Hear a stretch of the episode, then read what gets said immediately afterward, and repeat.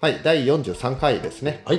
今日は気遣い、気遣ね、我々11年間過ごしてきたので会社でい。はい。まあ仕事もそうだけどもやっぱ人と人のとの関わりってあるじゃんはだからどういう気遣いが良かったとかもしくはしてあげたかったとかこれちょっと良くないなとか何かあったら聞きたいなと思って、い。はい。じゃあ先どうぞ。うん、私ね、まあ、基本的に気遣いはまあせずに、うんあのー職場をかっ歩してはすげえ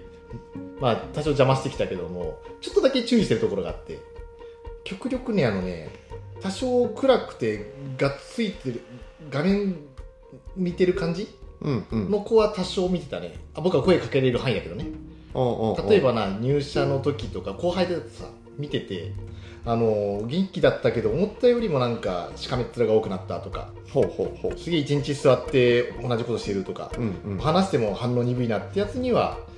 まあ結局やめちゃったけども、うん、まあ、多く絡みに行くようにはしてたねああそういう気遣いねそう、まなあ、るほ暇どな先輩が遊びに来たなっていう感じは出したかったはいはいはいはい はいそう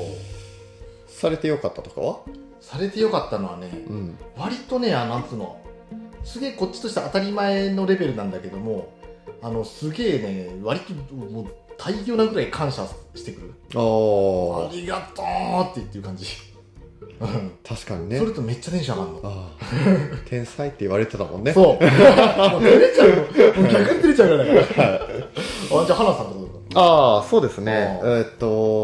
と結構メールを気にするなのかなと、まあ、おー対面でのコミュニケーションだったらまあごごく普通じゃないですか、うんうん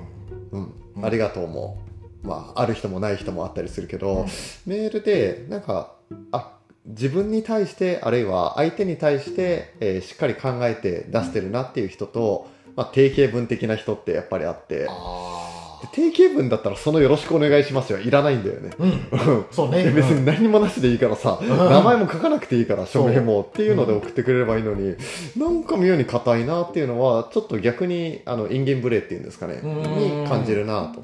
まあ、もちろん社外社内あるけど多分そういう人って社外に対しても同じような感じでやっちゃうのかなって思うのでなんかこれがマナーですよっていうのは、まあ、確かに最初覚えるのは大事だけど、うんちょっと崩した方がいいんじゃないかなって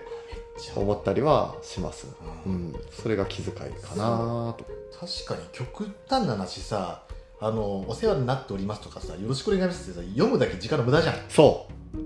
うん、だったら要件だけ書けよってね、ううんそだったらもうちょっとね気持ちよくねいい感じのあれが欲しいよねうですねうっていうことですので、まあ、こう受け取ったりする人もいますっていうことですはんい、はいじゃあ今日は以上ですバイバイ